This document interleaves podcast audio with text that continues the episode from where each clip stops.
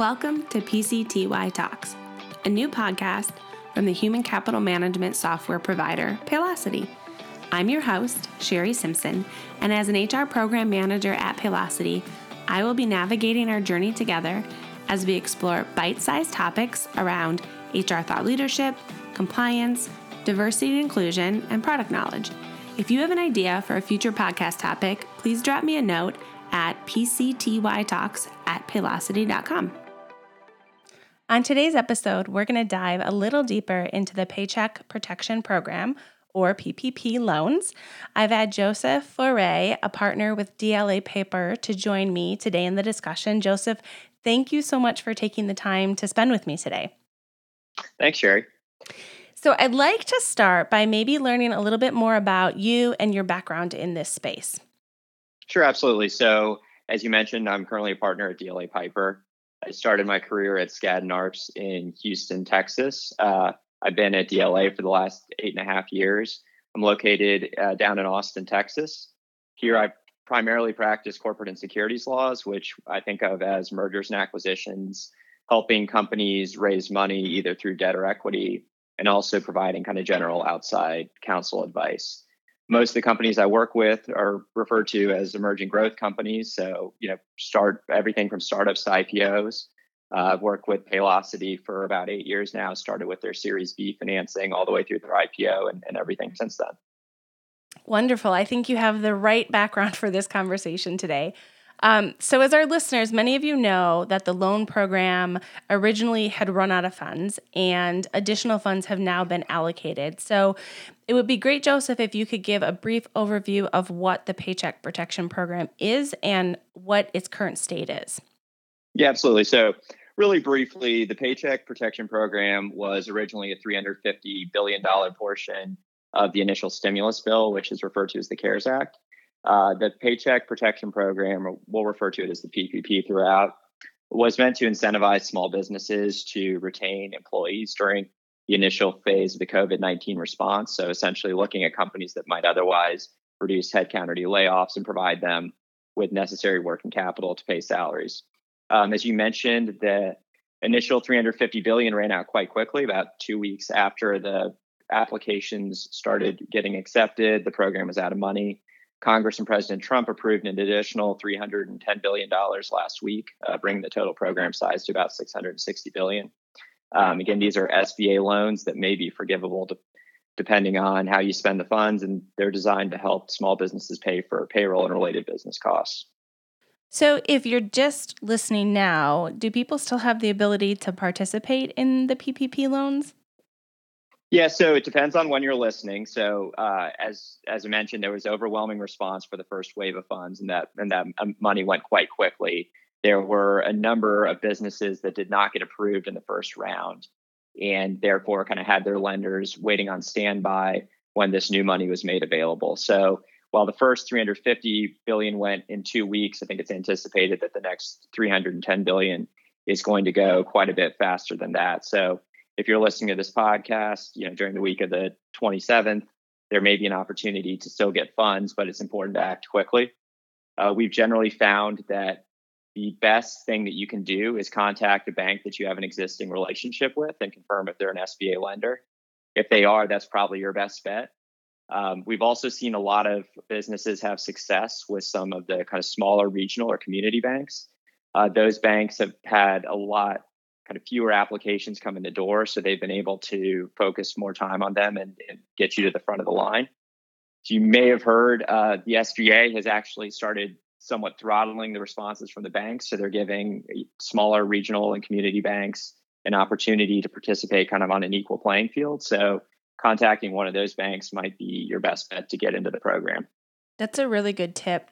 Um, what businesses are eligible for the PPP loans? Sure. So again, this is designed to be small businesses. There's an existing SBA uh, loan program called the 7A program that's existed for many years, uh, which has uh, which provides funding to small businesses. So this is kind of an expansion of that program, but with a somewhat broader focus. At a very high level, SBA generally thinks of a small business as a business that employs 500 or fewer employees. Um, however, there are a few exceptions, and uh, you should check with your legal counsel to see if you fall within one of those exceptions. As a part of this uh, uh, legislation, the uh, Congress expanded the uh, applicability for some franchises and restaurants and other uh, companies in the hospitality industry. So it's possible that that some companies with over 500 employees may may be eligible for PPP loans. And it, in addition, each company has a NAICS code or NAICS, and the SBA uh, assigns a specific employee headcount based on your NAICS code. So that's something to worth worth looking at. For example, a lot of life sciences or biotechnology companies have an employee headcount associated with their NAICS code that's above 500. So 500 is not a not a fast and hard target, but that's generally how the SBA thinks about it. So when you think about whether or not you have 500 employees, the way to do the calculation is to think about what your average monthly headcount was over the 12 months preceding the application. So if you're applying here in April of 2020 you look at your monthly headcount between April 2019 and March of 2020, and then you average that monthly headcount over the 12 months. As you might expect, this is measured on a full time equivalent basis or FTE. So think of it as a 40 hour work week. So if you have employees who are, for example, on a part time schedule working 20 hours a week, those count as half an employee.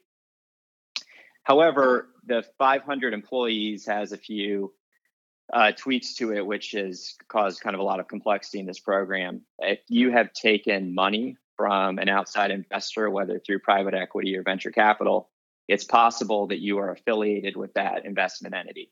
And if you are, you don't just look at merely your own employees of your business, but it, you look at the employees of that uh, investor who's provided you with the funds as well as all of their affiliates. So, in a kind of traditional private equity or venture capital context, it's possible that while you may have 100 employees that all the companies that your that your investor is invested in may have hundreds or thousands of employees so you might be deemed to be ineligible regardless of the fact that you have you know far under 500 employees that's a very careful legal analysis that that you should conduct with your attorney but that that essentially what the SBA looks at in determining affiliation is whether the investor has the right to control your operations and when they think about it, they don't think merely about kind of a 50% control, like does the investor own 50% or more of you? That that will constitute control, but control is much broader than that.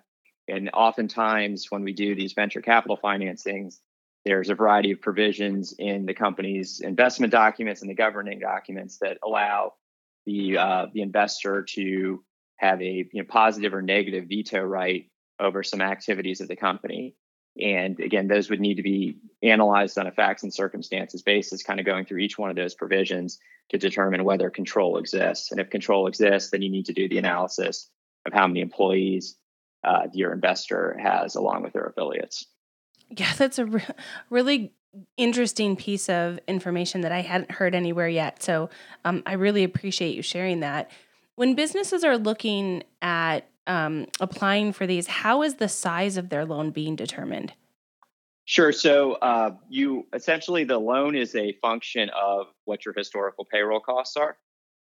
So what you do is you look at your payroll costs over the 12 months preceding the loan, and you take your average monthly payroll costs and multiply it by two and a half times or 250 percent.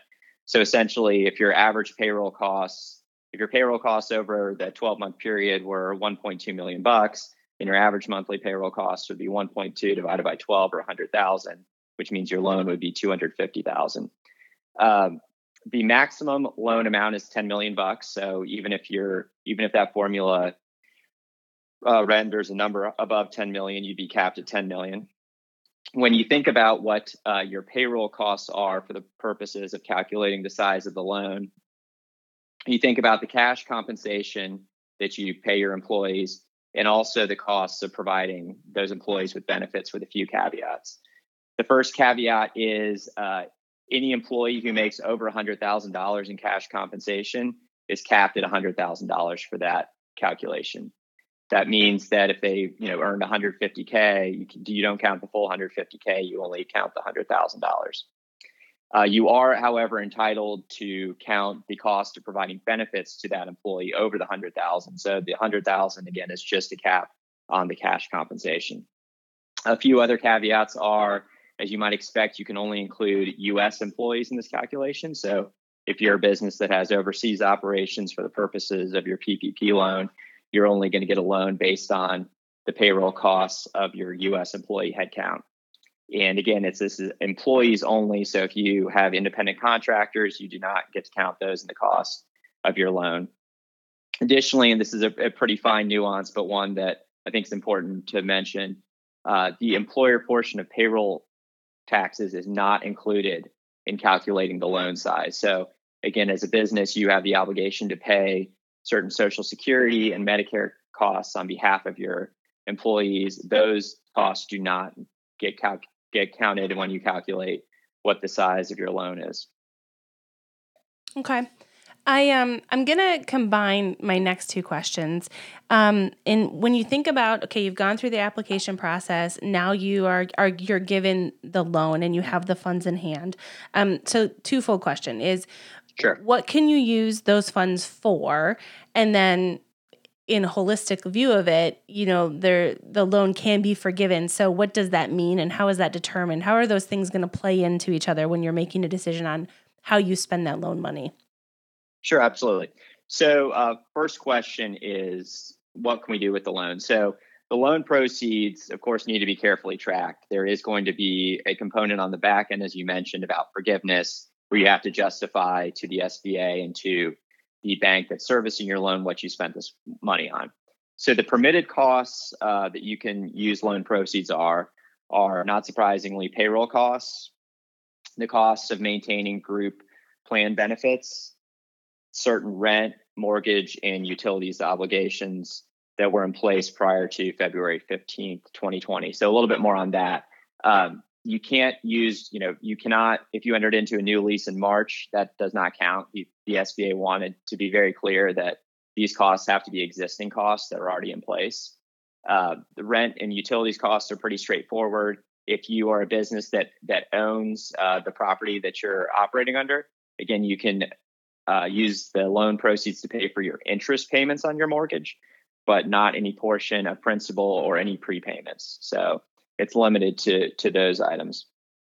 Uh, there's also a general cap on this. At least 75% of the loan proceeds have to be used for payroll. So even if you had you know big rent expenses or big utilities, that would be a possible use of the proceeds. If you're not using 75% or more of the loan for uh, for payroll obligations, then you are not satisfying the uh, the obligations of the program. Uh, the forgiveness component is pretty well tied to to that. So again, at the end of the year, the bank that services your loan is going to essentially do uh, a review of what you spent the money on. And if you, in fact, had uh, enough expenses of the sort that we just discussed, your loan may be forgiven. So it's kind of a two step process. The first step in the process is to track the exact uses of the loan. Going through, again, what was spent on payroll, what was spent on rent, what was spent on utilities. The uh, the period of measurement for seeing what your expenses were are the eight week periods starting on the date that you get the money. So if you think about it, the loan size is measured based on two and a half uh, months worth of uh, payroll costs, but the measurement period is only essentially eight weeks or roughly two months. So it's definitely a possibility there that if you don't have rent and utilities to fill the rest of it, that unless you've kind of been giving employees pay raises, that you might not be able to fulfill the full amount. So you look at those costs across the eight week period. And if you have, again, at least 75% of the loan go to payroll, and then on top of that, you have other allowable expenses like the rent, the mortgage interest, or the utilities that satisfies the entire loan, then your loan may be forgivable for that full amount. So again, you've satisfied the first first step. The second step is then to see whether or not you maintained employee headcount. So what this uh, what this component is, again, a, a, desire of the program is to keep people in their seats, to keep people in place.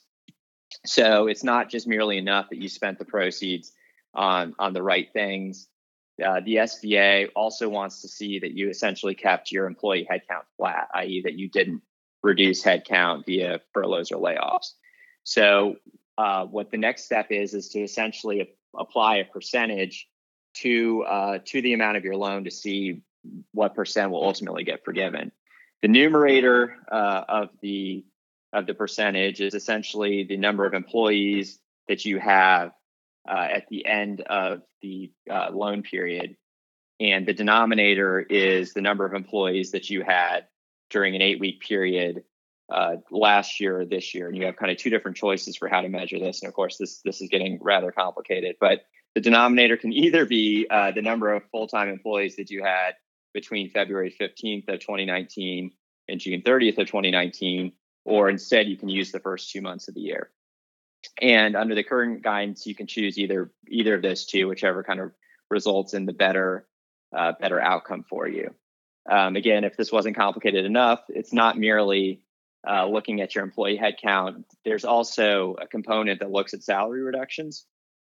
So if you had an employee making under $100,000 and you reduce their pay by more than 25%, essentially that employee is deemed to have been terminated. So that, that employee will not count in your numerator.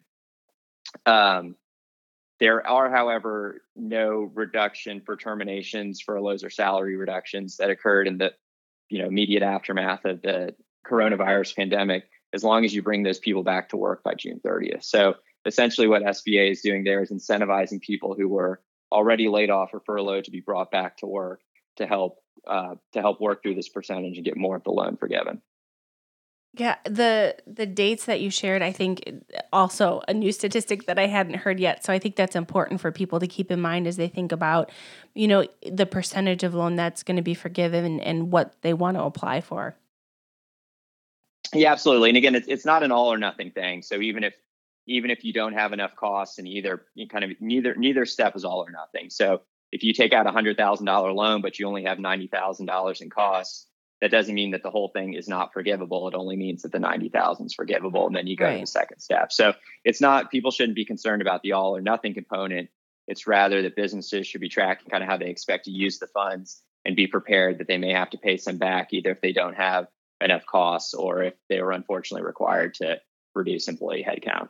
Yeah. When the CARES Act came out, um, it had a lot of other provisions besides PPP loans. Um, and one of those things has to do with deferral of payroll taxes um, under that payroll tax deferral line in the CARES Act. If you have yeah. chosen to do that payroll tax deferral, can you participate in PPP? Yeah, absolutely. So that's that's a great question. There was initially some confusion about whether you could participate in both programs. The IRS has come out with some pretty clear guidance. So the the end result is that a company can uh, defer its defer the employer portion of payroll taxes and also participate in PPP. However, if the business gets all or a portion of its loan forgiven, so again, once that forgiveness determination is made towards the end of the year, at that point, the business can no longer defer any further payroll taxes. So everything up to the point of forgiveness is okay, but no further deferral from that point forward. So as it relates to the part that you've already deferred, um, that part does not become due or anything like that uh, on an accelerated basis. It's the same time to pay that off. So again, under the the payroll tax deferral program, 50% is due at the end of uh, 2021, and the remaining 50% due at the end of 2022. So in, in both cases, kind of there's no no penalties or no interest associated with that. It just the minute you get forgiven, you can't uh, defer any further payroll taxes. Okay, that makes a lot of sense. Um, okay, to wrap up our discussion, I've seen a lot of businesses draw some heat in the media for taking out PPP loans. As our listeners think through this, what should what should they know about that? What should they be considering from a kind of a media social responsibility impact? Yeah, so I think that that's a great question. This is a point that's been evolving uh, since the PPP started, kind of through today. In fact, there's in fact some guidance this morning that that further brought brought some more light on this issue. So as you mentioned, there's been a lot of high profile backlash against some companies. Uh, you might have seen Shake Shack return their loans after raising 150 million in private financing. Ruth's Chris was another one that drew a lot of scrutiny after uh, taking out loans despite having 70 million of cash on the balance sheet at the end of the year. Uh, this morning, the Los Angeles Lakers drew a lot of heat from Secretary Mnuchin for taking out a loan, despite obviously being a, a high profile basketball franchise. I think the the thing to think about here is that the guidance is uh, is evolving over time. When this program first came out, there were a lot of people who thought that because a key component of the SBA's historical program, which is in order to qualify for a loan, you have to say essentially this is the only money you can get. You don't have another source of financing. The SBA took that component out of this PPP program. So that led a lot of people to think, hey, there's no longer a needs test on this. You know, it doesn't it doesn't matter whether we get the money elsewhere. All this program is doing is trying to guarantee payroll, and it wants to essentially help businesses fund payroll during this eight week period we're learning more and more that that's really not the case, that there is at least an implicit needs test here. And so, you know, when a business is thinking about whether or not to take this out based on the most recent guidance, I think it's appropriate for that business to think about how much cash it currently has and what other sources of capital that uh, it has access to. For example, uh, the SBA came out with further guidance on Friday of last week, indicating that private equity and private equity companies were likely ineligible to qualify for this program, and also uh, publicly traded companies as well. I think presumably under the idea that publicly traded companies have access to the, to the capital markets to get money, and private equity backed companies have access to their private equity sponsors to get that money. Uh, additionally, in that guidance, the SBA said, hey, if you've got a credit facility or like a revolver and you have uh, capital that you can access under that revolver, you need to take that into account when considering whether or not to take this money. So in short, it's it's not it's not what some people thought this was, which is hey, we you know we the government want to come in and make sure that headcount doesn't get reduced, and we want to fund salaries to make sure that happens across small businesses. Instead, I think this is becoming more of hey, there is a needs based component. This is for companies that need the money because they don't have other access to capital, and that you need to carefully assess the cash that you have access to, both on your balance sheet and otherwise. And then it, mentioned this morning, this being Tuesday, there was further guidance. Uh, the secretary was on some of the morning talk shows and indicated that anyone who takes out a large loan, which he defined as more than $2 million, is going to be subject to a very detailed audit process at the end of this to confirm that uh, that the loan was really needed. Again, uh, a piece we didn't talk about at the beginning, but one of the key certifications that a business has to make when they apply for the loan is that current economic uncertainty makes this loan request necessary to support the ongoing operations of the business. I think what we're hearing more and more is that that statement is going to draw a lot of scrutiny. In terms of best practices, we've been generally recommending that uh, the CFO or, or the equivalent of the business do a very detailed kind of profit and loss statement indicating what the impacts of COVID on the business are, and also uh, that details the cash needs for the business, justifying the need for this loan and that that uh, that that detailed analysis be saved. And if you've got a board of directors or similar managing body, that that's something that should be made available to the board and should be discussed in connection with taking out the loan. Yeah, you've provided so many practical tips um, throughout our discussion. I really feel that um, our listeners will get a lot out of this. The episode's actually going to drop tomorrow, so in time for people to still partake of the loan potentially. Um, if someone needs to reach out to you directly, Joseph, how can they get in touch with you? Absolutely. So, uh, brief legal disclaimer that was probably obvious to all of you. I am a lawyer, but I'm not your lawyer. Uh, the PPP is a complex federal lending program.